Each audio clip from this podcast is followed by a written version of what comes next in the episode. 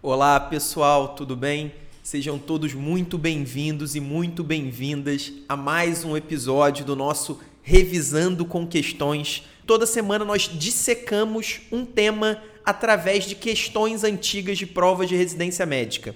Então a gente pega um assunto, um assunto fundamental, um assunto importante para as provas de residência médica e nós, com quatro questões, questões representativas sobre esse assunto, cobrando conceitos importantes, conceitos diferentes, de níveis de dificuldade diferentes, nós dissecamos esse tema. Hoje, qual que é o tema do nosso vídeo de, re, de revisão? O nosso Revisando com Questões vai abordar um assunto importantíssimo, um assunto fundamental, que são os distúrbios ácido-básicos. Então, como sempre, a gente sempre fala da, da estatística do assunto, o quão ele é importante estatisticamente nas provas de residência médica. Primeiro ponto, os distúrbios ácido-básicos estão no primeiro quartil de relevância, ou seja, são os temas de relevância muito alta. Nós da J J, nós dividimos todos os temas da medicina em quatro grandes quartis. O primeiro quartil é o de relevância muito alta, em que está inserido os distúrbios ácido-básicos. A gente tem o segundo quartil, que é o de relevância alta, e o terceiro e o quarto são de relevância média e relevância baixa. No caso do, dos distúrbios ácido-básicos, é um tema do primeiro quartil, ele está quase na transição ali do primeiro para o segundo, mas ainda é um assunto de relevância muito alta, um assunto fundamental. Se a gente for olhar dentro da clínica médica, então só olhando assuntos da clínica médica, ele, é, ele está no top vinte de temas mais importantes da clínica médica e ele, assim como os outros de clínica médica que são, que tem uma, uma incidência maior nas provas, ele tem uma característica peculiar, porque além de ser cobrado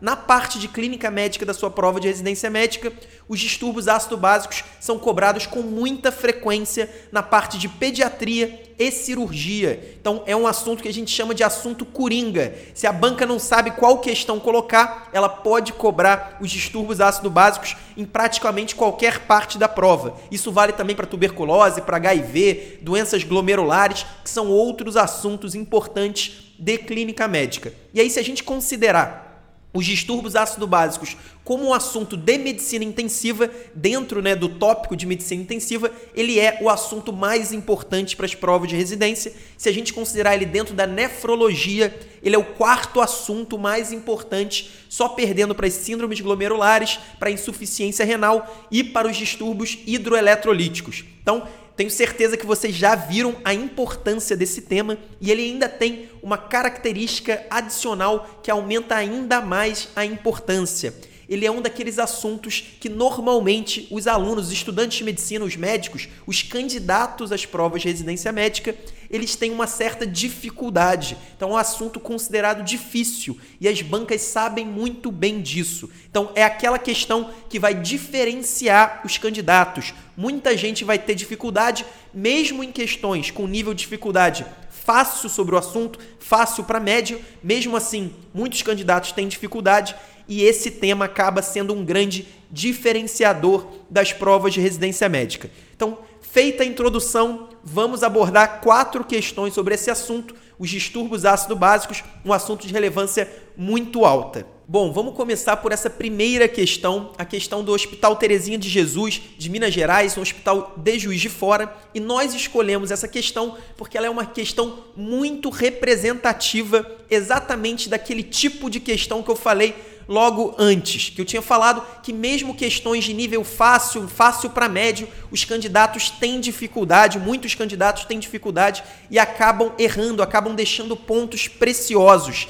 E essa questão é exatamente o protótipo desse tipo de pergunta, desse tipo de pergunta, o que, que você vai precisar saber? Basicamente a leitura de uma gasometria arterial, a leitura dos distúrbios simples e de suas compensações. Esse é um conceito, é um C C Q fundamental sobre distúrbios ácido-básicos, porque em muitas questões, na maioria inclusive, você vai ter questões diretas como essa aqui, simplesmente você vai ter que fazer o diagnóstico do distúrbio ácido-básico através de uma gasometria arterial e em outras questões mais complexas, mais difíceis, você vai ter que também saber ler a gasometria arterial. Então, vai ser uma premissa para você acertar a questão, você conseguir fazer a leitura correta da gasometria e aí você vai ter que saber outros conceitos. Mas o ponto de partida, o básico, o que já vai te garantir muitos pontos e pontos que muitas pessoas vão errar é exatamente a leitura básica da gasometria arterial. Então vamos ler rapidamente o enunciado. Um paciente apresenta uma gasometria arterial com pH de sete vírgula trinta, um P O dois de cento e quarenta milímetros de mercúrio, P C O dois de vinte e oito milímetros de mercúrio e um bicarbonato de dez mecquebequis por litro. E aí a banca quer saber qual é o, di- o diagnóstico do distúrbio ácido básico. Então agora vamos fazer o protocolo de leitura da gasometria arterial. Serve para a prática também, mas para as provas de residência médica é fundamental que você saiba. O primeiro ponto que você sempre vai olhar na gasometria arterial, o primeiro passo é ver o pH. Nesse caso, a gente tem um pH de sete vírgula três, isso é um pH mais ácido do que o esperado para uma gasometria arterial. A gente sabe que os valores de referência na gaso arterial é, do, para o pH é de sete vírgula trinta, desculpa, é de sete vírgula trinta e cinco até sete vírgula quarenta e cinco. Se a gente tem um pH como esse, sete vírgula trinta, a gente já sabe que existe uma acidose. Então a gente tem um distúrbio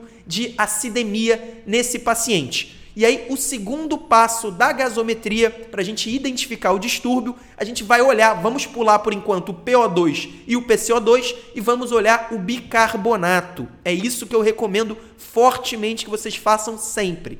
Nesse caso, a gente tem um bicarbonato de dez mecquebequis por litro. A gente sabe que os valores normais, né, o valor de referência do bicarbonato na gaso arterial normalmente é de vinte e dois a vinte e seis mecquebequis por litro. Então a gente tem uma queda importante do bicarbonato, ou seja, nós já fizemos o diagnóstico de acidose metabólica. Então sempre que a gente tiver um pH baixo associado a uma queda de bicarbonato, a gente já sabe que nós temos um, um, uma acidose metabólica. E aí o nosso terceiro passo é saber se essa acidose metabólica está ou não compensada, porque nós sabemos que a resposta normal, a resposta fisiológica do nosso corpo a uma acidose metabólica, ou seja, a uma queda do pH e a uma queda do bicarbonato, é exatamente uma hiperventilação. Então o nosso corpo vai hiperventilar para expelir, para excretar o gás carbônico e isso gerar uma compensação. Então a queda do gás carbônico tende a levar o pH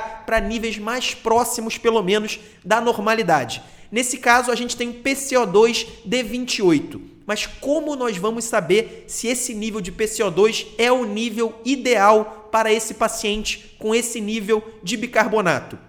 Existe uma fórmula, uma fórmula fundamental, é necessário que vocês memorizem a fórmula da acidose metabólica, do cálculo do P C O dois esperado na acidose metabólica, que é exatamente, você vai multiplicar o bicarbonato por um vírgula cinco, então a gente vai multiplicar dez por um vírgula cinco, isso vai dar quinze e vai somar oito. Então, dez vezes um vírgula cinco mais oito, isso vai dar vinte e três. Então, o esperado do, do P C O dois é de vinte e três. E aí a gente tem um nível de tolerância para mais e para menos de dois. Ou seja, o P C O dois esperado para esse, para esse paciente com bicarbonato de dez mecquebequis por litro é de vinte e um a vinte e cinco. Como a gente pode ver aqui na questão, nós temos um P C O dois de vinte e oito, acima do, do esperado para esse paciente. Ou seja, esse paciente está retendo o gás carbônico. Apesar do, dos valores normais de P C O dois ser de trinta e cinco a quarenta e cinco,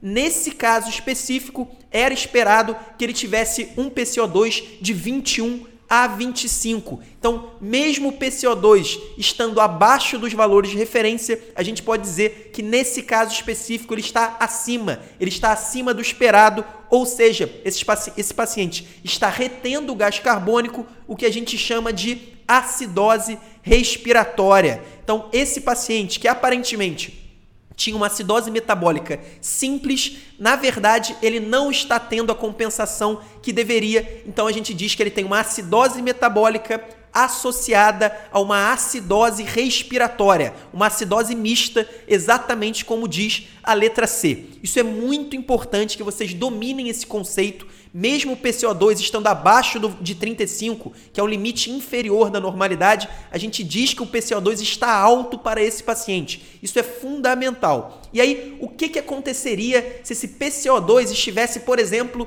é, em dezoito, que é um nível abaixo de vinte e um? Lembra que o P C O dois esperado para esse paciente era de vinte e um a vinte e cinco? Se o P C O dois estivesse abaixo do valor esperado, a gente diria que esse paciente, além da acidose metabólica, ele teria uma alcalose respiratória associada. Então, pode parecer confuso, mas é fundamental e eu tenho certeza que a partir do momento que você dominar esse conceito, você vai ter muita facilidade com esse tipo de questão. O objetivo nesse tema de distúrbios ácido-básicos é que você torça para que caia uma questão sobre esse assunto. Porque quem domina a leitura da gasometria arterial tem muita facilidade, os candidatos vão ter dificuldade como sempre e você vai acabar acertando uma questão sozinho ou praticamente sozinho. Então, não demore, É, decore essa fórmula do P C O dois esperado para a acidose metabólica. Existe essa fórmula também para a alcalose metabólica. Nesse caso, a gente somaria ao nível de bicarbonato quinze, então até uma fórmula mais simples. Então, se a gente tivesse, por exemplo, um, um bicarbonato de trinta, que é acima do valor normal, numa alcalose metabólica, o, o, o P C O dois esperado seria trinta mais quinze. Então, seria um P C O dois de quarenta e cinco. É uma fórmula bem mais simples, mas com certeza, nas provas de residência médica, cai muito mais acidose metabólica do que alcalose. Então, é obrigação memorizar a fórmula de um vírgula cinco vezes bicarbonato mais oito. É bem simples também, a partir do momento que isso estiver memorizado e você entender a dinâmica das compensações, eu tenho certeza que esse tipo de questão vai ficar muito fácil para você. Agora vamos continuar com uma questão do Instituto de, dos Servidores Públicos, né, de, de Assistência aos Servidores Públicos do Estado de São Paulo, o famoso I A N S P. Vamos ler rapidamente o enunciado. Considere a seguinte gasometria arterial: pH sete vírgula vinte e cinco, P C O dois trinta e dois, bicarbonato quinze. Então, antes de continuar, já que a gente teve, já, a gente já aprendeu o protocolo de leitura da gasometria arterial, vamos lá. Primeiro passo, olhar para o pH. A gente tem um pH de sete vírgula vinte e cinco, abaixo de sete vírgula trinta e cinco, então nós temos uma acidose. Segundo passo, olhar para o bicarbonato. Nesse caso, a gente tem um bicarbonato de quinze, abaixo de vinte e dois, então nós temos mais uma vez uma acidose metabólica. E aí o terceiro passo, vamos calcular usando a fórmula do P C O dois esperado. Então, quinze vezes um, vírgula, desculpa, quinze vezes um vírgula cinco vai acabar dando um número quebrado, vai dar vinte e dois vírgula cinco, e aí a gente soma oito. trinta vírgula cinco. Então, o P C O dois esperado é trinta vírgula cinco. Se a gente usar aquela, aquela tolerância de dois, a gente pode ver que é vinte e oito vírgula cinco a trinta e dois vírgula cinco para esse paciente. Como nós temos um P C O dois de trinta e dois, então a gente tem uma acidose metabólica pura nesse caso. Então o P C O dois está nos valores esperados. E aí, mais uma vez, eu ressalto a importância.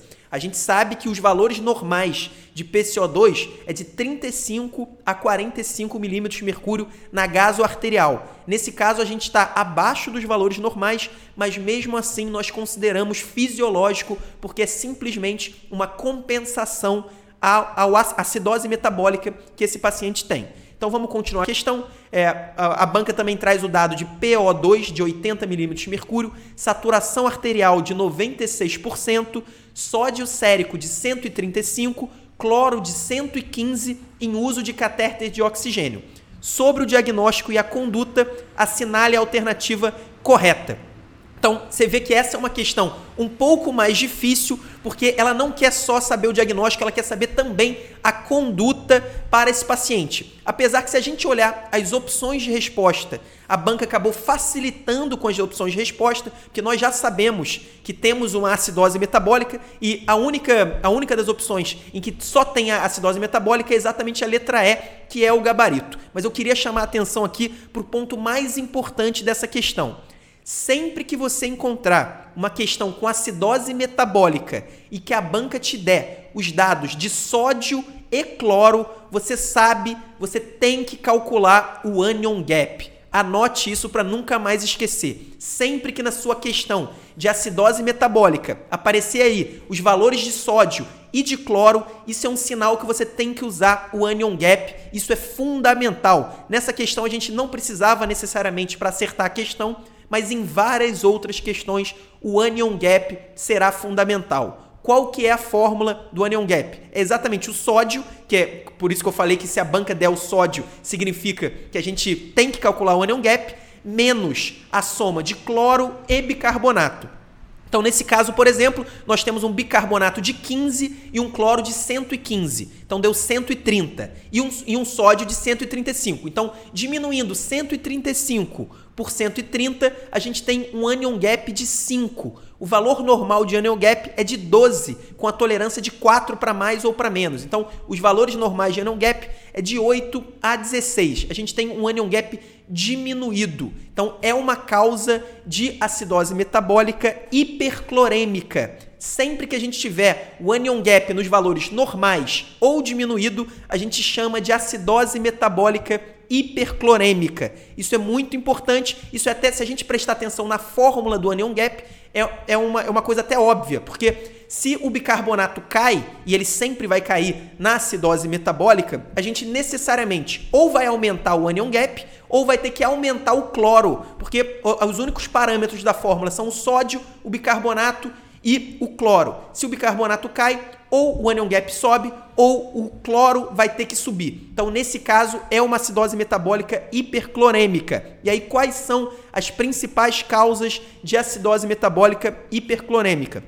Nós temos as perdas gastrointestinais, especialmente a diarreia. A diarreia é, de grande monta, ela pode gerar uma acidose metabólica hiperclorêmica, assim como as acidoses tubulares renais, são aquelas doenças em que, por, por uma série de motivos, os rins têm dificuldade de excretar ácidos, e aí isso gera uma acidose metabólica, são chamadas de acidoses metabólicas tubulares renais, e nesse caso nós também temos um anion gap normal ou um anion gap reduzido, ou seja, uma acidose metabólica hiperclorêmica. E a outra causa, que é exatamente a causa que essa questão nos trouxe, é exatamente o excesso de soro fisiológico. Então, o paciente que recebe muito soro fisiológico, um dos principais efeitos adversos disso é exatamente a acidose metabólica hiperclorêmica. Nesse caso, a gente tem uma acidose é, metabólica com cloro bastante alto, um cloro de cento e quinze, provavelmente a causa disso é uma sobrecarga de, de soro fisiológico, e a letra E fala exatamente nisso, né? É, a banca quer saber o diagnóstico e a conduta, a letra E fala em acidose metabólica e a conduta seria evitar o uso de solução fisiológica zero vírgula nove por cento. Então, isso se encaixa perfeitamente no quadro desse paciente. E aí, só um parênteses, e se fosse um anion gap aumentado, ou seja, um anion gap acima de dezesseis? Nós temos várias causas para acidose metabólica com anion gap aumentado. As principais, acidose lática. Então, paciente, por exemplo, com choque séptico, com choque importante, com, com dificuldade de perfusão, ele vai começar a aumentar a sua produção de ácido lático, e isso gera uma acidose metabólica com anion gap aumentado. Outra causa clássica, a cetoacidose diabética. Então, paciente com cetoacidose diabética também tem um anion gap aumentado. A própria insuficiência renal quase sempre vai gerar também uma acidose metabólica com anion gap aumentado. Existem outros exemplos, mas esses são alguns dos principais. E aí, o principal recado dessa questão. Apareceu acidose metabólica e tem lá os valores do sódio e do cloro, calcule o anion gap. Calcule o anion gap, o anion gap vai ser importante muito provavelmente na resposta dessa questão. Então, na primeira questão a gente falou sobre uma fórmula importante, que é a fórmula do P C O dois esperado na acidose metabólica, que é multiplicar por um vírgula cinco e somar oito. E agora, nessa segunda questão, nós temos mais uma fórmula fundamental, esse é um C C Q que você não pode deixar de saber, que é a fórmula do anion gap. É sódio menos bicarbonato mais cloro. Então, você soma o bicarbonato com cloro e aí sódio menos essa soma. É muito simples, normalmente as questões vão trazer todos os dados que você precisa e aí não tem erro, é basicamente calcular o anion gap e aí você já vai ter uma grande divisão das causas de acidose metabólica hiperclorêmica e das causas de acidose metabólica com anion gap aumentado. Agora, continuando é, as nossas revisões com questões, nós temos uma questão aqui do Hospital Israelita Albert Einstein, um enunciado muito curto, perguntando basicamente, são etiologias de distúrbios ácido-básicos. E aí ele, ele relaciona vários quadros clínicos ou com acidemia ou com alcalemia. Por que que a gente trouxe essa questão aqui? É um ponto importantíssimo, isso vale também para imagens radiológicas. Muitas vezes, nas provas de residência médica, o quadro clínico vai ser fundamental para a gente acertar a questão. Então, é, em várias questões de gasometria arterial, por exemplo, a gente tem lá uma gasometria arterial, às vezes uma gasometria arterial bem difícil, não tão tranquila quanto aquela da primeira questão que nós vimos, e basicamente a gente vai acertar a questão prestando atenção no quadro clínico. Então, um paciente, por exemplo, com uma sepse, choque séptico, provavelmente ele está com uma acidose lática, provavelmente ele tem uma acidose metabólica com anion gap aumentado. Ao mesmo tempo, paciente diabético com uma clínica de cetoacidose diabética. Isso vai nos dizer que provavelmente ele tem ali uma acidose metabólica. E isso vale para todos os distúrbios, para acidose, para alcalose, acidose metabólica, alcalose respiratória, tudo vai ter o quadro clínico justificando a sua resposta. E aí, como que isso vale também para as imagens radiológicas? Muitas vezes as, as bancas trazem enunciados com imagens radiológicas, nem sempre as imagens radiológicas são tão simples assim. A gente sabe que ninguém precisa ser especialista em radiologia para ser aprovado na prova de residência médica e, basicamente, a gente olhando o quadro clínico, prestando atenção nos detalhes do enunciado, a gente chega ao diagnóstico mesmo sem usar a imagem radiológica. Então, por exemplo, a gente pode ter um quadro de obstrução intestinal e aí a gente quer diferenciar através de uma radiografia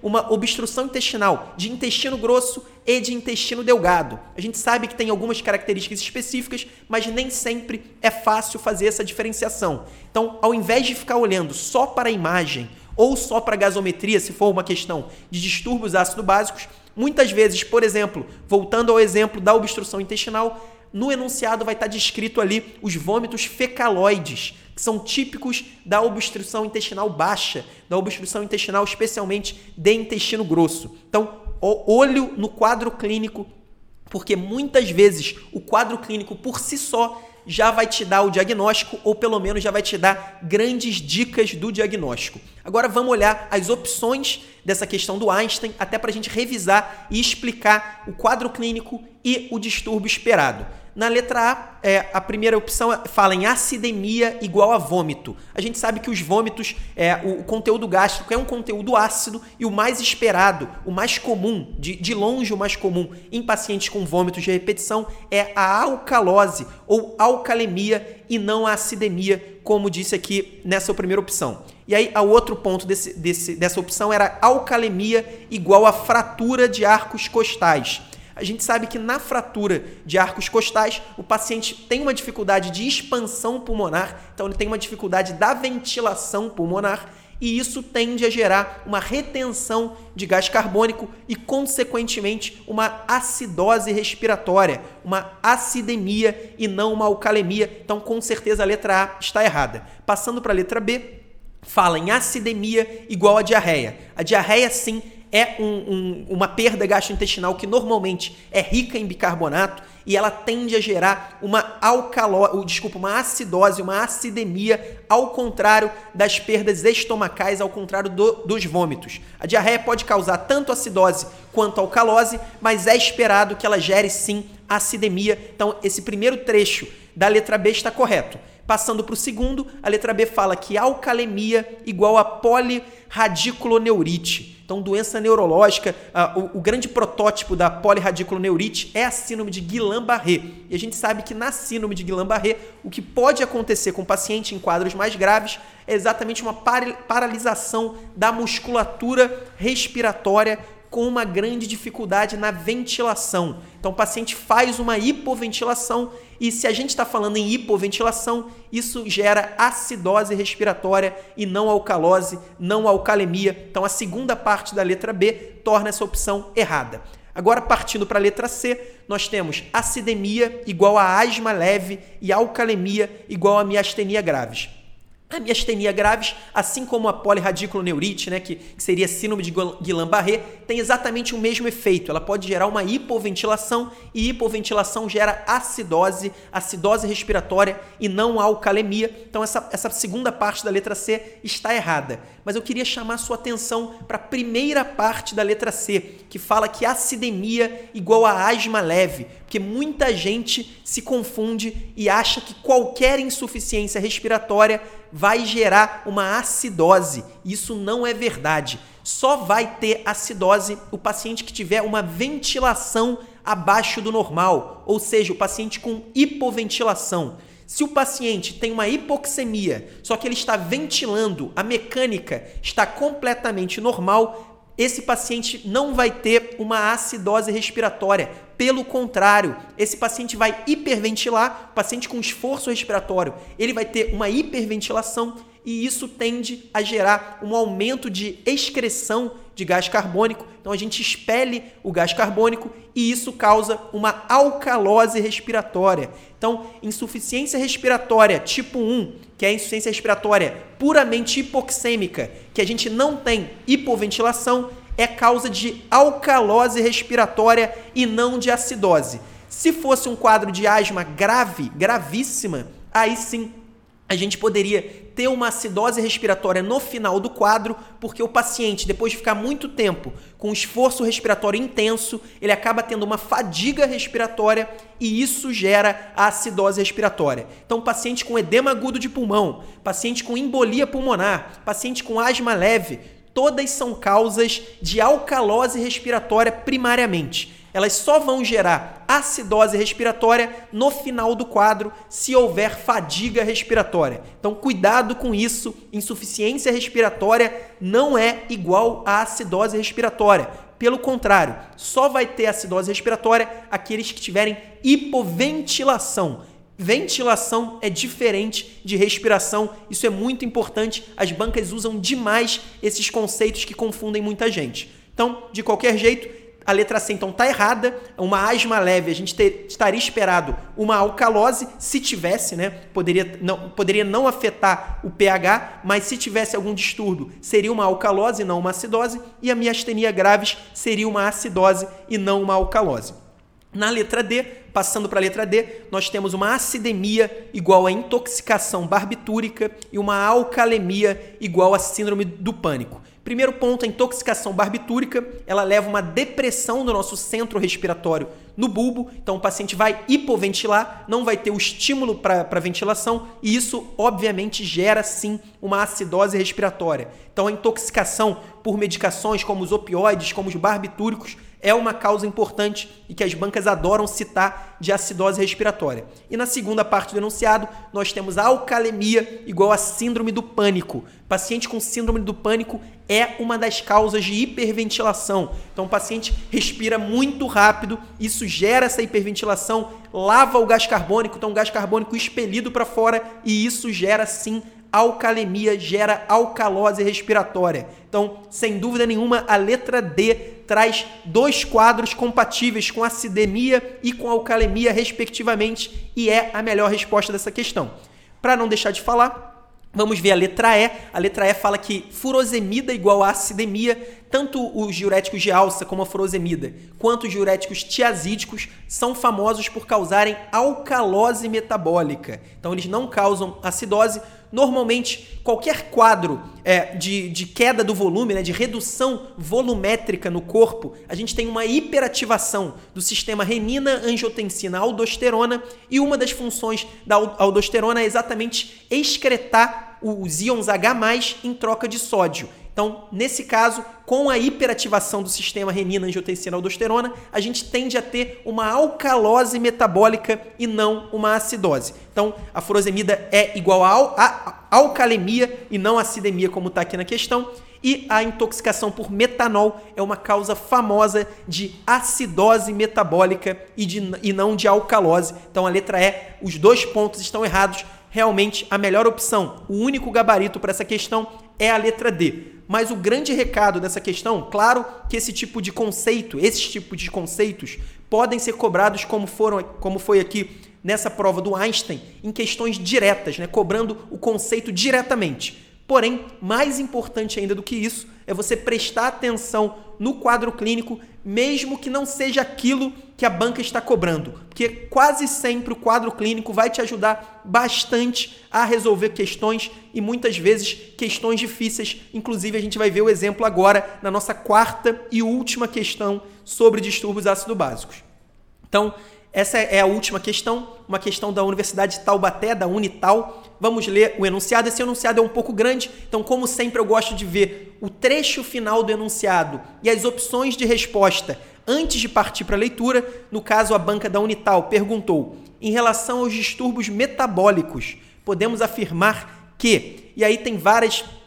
diagnósticos, né? A, a letra A fala que a presença de pH, P C O dois e bicarbonato normais descarta alterações ácido-básicos. A letra B fala que apresenta acidose metabólica com ânion gap aumentado e alcalose metabólica. Então, olhando as opções, a gente já viu que é uma questão que vai nos cobrar o diagnóstico dos distúrbios ácido-básicos, assim como foi lá aquela nossa primeira questão, só que essa eu já adianto aqui num nível de dificuldade muito maior. Vocês vão ver agora, vamos olhar o enunciado. É um homem de quarenta anos que encontra-se numa unidade de terapia intensiva com diagnóstico de pneumonia, choque séptico e íleo metabólico. Está em uso de noradrenalina e antibiótico terapia e sob suporte ventilatório mecânico com uma fração inspirada de oxigênio de sessenta por cento. Nas últimas vinte e quatro horas, apresentou um litro e meio de drenagem de líquido de estase pela sonda nasogástrica. Então, lembra que eu falei na, na última questão sobre o quadro clínico? A gente aqui tem um quadro clínico bastante rico e que pode nos ajudar bastante para acertar essa questão. Então, preste atenção nisso. Paciente com choque séptico, em ventilação mecânica e que teve uma drenagem de um litro e meio de líquido na sonda nasogástrica. Além disso, ele, apre- ele, ele apresenta um abdômen distendido com ruídos hidroaéreos ausentes e a gasometria arterial. Então, vamos, vamos agora para a parte que interessa. pH de sete vírgula quarenta, bicarbonato de vinte e dois mecqueberques por litro e P C O dois de trinta e seis milímetros de mercúrio. Os exames laboratoriais, ele apresenta um sódio de cento e trinta e cinco e um cloro de oitenta. Em relação aos distúrbios metabólicos, podemos afirmar que... O primeiro ponto que chama atenção nessa questão é a gasometria arterial. Vamos seguir aqueles passos que nós aprendemos lá no início desse vídeo. Primeiro ponto, vamos olhar para o pH. Um pH de sete vírgula quarenta é um pH dentro do limite da normalidade. A gente sabe que o normal é de sete vírgula trinta e cinco a sete vírgula quarenta e cinco, então o pH está normal. O bicarbonato de vinte e dois também é um bicarbonato normal, no limite inferior da normalidade. A gente sabe que, que os valores de referência para o bicarbonato são de vinte e dois a vinte e seis ou vinte e dois a vinte e oito mEq por litro na gaso arterial. E por fim, a gente tem um P C O dois de trinta e seis milímetros de mercúrio, que também está nos valores normais, que são de trinta e cinco a quarenta e cinco na gaso arterial. Então, será que esse paciente está tendo algum distúrbio? Se a gasometria dele aparentemente está normal, é exatamente sobre isso que diz a letra A. A letra A fala que a presença de um pH, P C O dois e bicarbonato normais descarta alterações ácido-básicas. Será que quando tudo está normal, a gente com certeza não tem distúrbios ácido-básicos? Infelizmente, eu tenho, eu tenho para dizer para vocês que não, que a gente pode ter distúrbios ácido-básicos mesmo com a gasometria totalmente normal, t- com todos os valores dentro da faixa de referência. Mesmo assim, a gente pode ter distúrbios ácido-básicos. E aí é importante a gente diferenciar, inclusive a última questão do Einstein falou em alcalemia e acidemia. Quando a gente fala em acidemia, significa que o sangue arterial está mais ácido do que o normal. Então, é um pH abaixo de sete vírgula trinta e cinco. E quando a gente fala em alcalemia, isso significa que o pH está acima do normal. Então, é um pH arterial acima de sete vírgula quarenta e cinco. Porém, quando a gente fala de acidose e alcalose, isso significa que é um distúrbio patológico no mecanismo ácido-básico. Ou seja, está havendo uma acumulação de ácido ou uma acumulação de base. nem sempre isso vai se refletir no pH. O pH é apenas uma consequência. Então, se a gente tiver um processo que gere um acúmulo de ácido associado a um processo que gere um acúmulo de bases, a gente pode ter todos os valores normais e ainda assim dois distúrbios patológicos ocorrendo simultaneamente. Então, é possível sim a gente ter uma acidose metabólica acontecendo junto com uma alcalose metabólica. E aí, como são dois distúrbios que vão para direções opostas, todos os valores, pH, bicarbonato e P C O dois, estão normais, assim como nessa questão. Então, vocês podem ver que é, que é uma questão num nível de dificuldade muito acima das anteriores, é uma questão muito difícil, e aí um ponto fundamental para você que quer passar numa, numa, numa prova muito difícil, numa instituição muito concorrida, como as grandes é, hospitais universitários de São Paulo, de grandes centros, para uma especialidade concorrida, esse é o tipo de questão que, se você acertar com consistência, você consegue as primeiras colocações nas provas de residência médica. Então, aquele, aquelas pessoas que ficam no top cinco, top dez das instituições e especialidades mais concorridas são aquelas que acertam esse tipo de questão com consistência em diferentes assuntos. Claro que ninguém vai saber, num nível de profundidade grande, todos os assuntos, mas para tirar oitenta e cinco, notas realmente muito acima da média, você precisa acertar esse tipo de questão. Agora, se você tiver, se você quiser uma vaga um pouco menos concorrida, se você quiser tirar entre setenta e cinco e oitenta, você nem precisa acertar uma questão como essa, nesse nível de dificuldade, necessariamente. Agora, é óbvio que acertar questões nunca é demais. De qualquer forma, se a gasometria, mesmo estando tudo normal, não garante que nós não temos um distúrbio, um distúrbio ácido-básico, como nós vamos fazer esse diagnóstico nesse caso? Então, quem prestou atenção na penúltima questão que a gente comentou, na segunda questão, lembra que eu falei, sempre que aparecer o sódio e o cloro numa questão de distúrbio ácido-básico, muito provavelmente tem alguma coisa a ver com o anion gap. Você tem que calcular, você tem obrigação de calcular o anion gap. Nesse caso, vamos somar o cloro com o bicarbonato, oitenta mais vinte e dois dá cento e dois, e diminuir cento e trinta e cinco menos cento e dois. A gente tem um anion gap de trinta e três nesse caso. Lembra que eu falei que os valores normais variam de oito a dezesseis? Então, nesse caso, a gente tem um anion gap bastante aumentado. Isso é um sinal claro de acidose metabólica, de um distúrbio ácido-básico acontecendo. Então, a gente tem sim uma acidose metabólica nesse caso, com anion gap bastante aumentado, o que inclusive é cem por cento compatível com o quadro clínico do nosso paciente. Um paciente com pneumonia, choque séptico, já em uso de noradrenalina, provavelmente é um paciente com lactato também bastante aumentado. Então, ele está fazendo uma acidose metabólica. Porém, se a gente olhar o bicarbonato, o bicarbonato está em vinte e dois, está dentro dos parâmetros normais.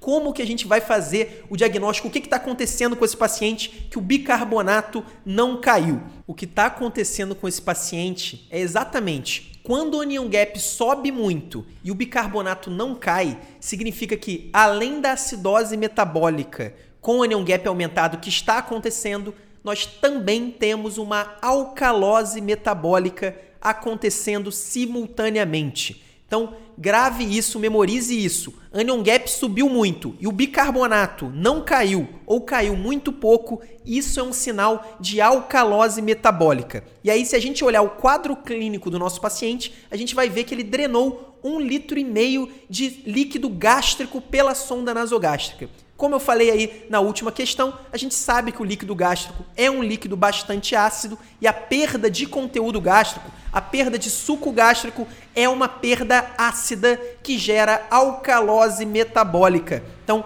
esse é um quadro clínico perfeitamente compatível com o nosso paciente. Ele está com choque séptico, então ele tem ali um quadro que justifica a acidose metabólica com anion gap alargado e, ao mesmo tempo, ele perdeu o conteúdo gástrico, que também justifica a alcalose metabólica. Então, esse paciente tem dois distúrbios ácido, é, desculpa, dois distúrbios metabólicos acontecendo simultaneamente em direções opostas e, por isso, todos os valores da gasometria estão normais. Você, para a prova de residência médica, Você sabendo isso, eu tenho certeza que você vai acertar noventa e nove por cento das questões sobre isso, sobre é, distúrbios metabólicos acontecendo ao mesmo tempo, que são questões muito difíceis, mas que a gente consegue acertar. Mas existe também uma fórmula para isso. Existe uma fórmula para a gente identificar os distúrbios metabólicos mistos. Não é uma fórmula que eu recomendo que vocês memorizem, é, não precisa disso para você acertar a maioria das questões,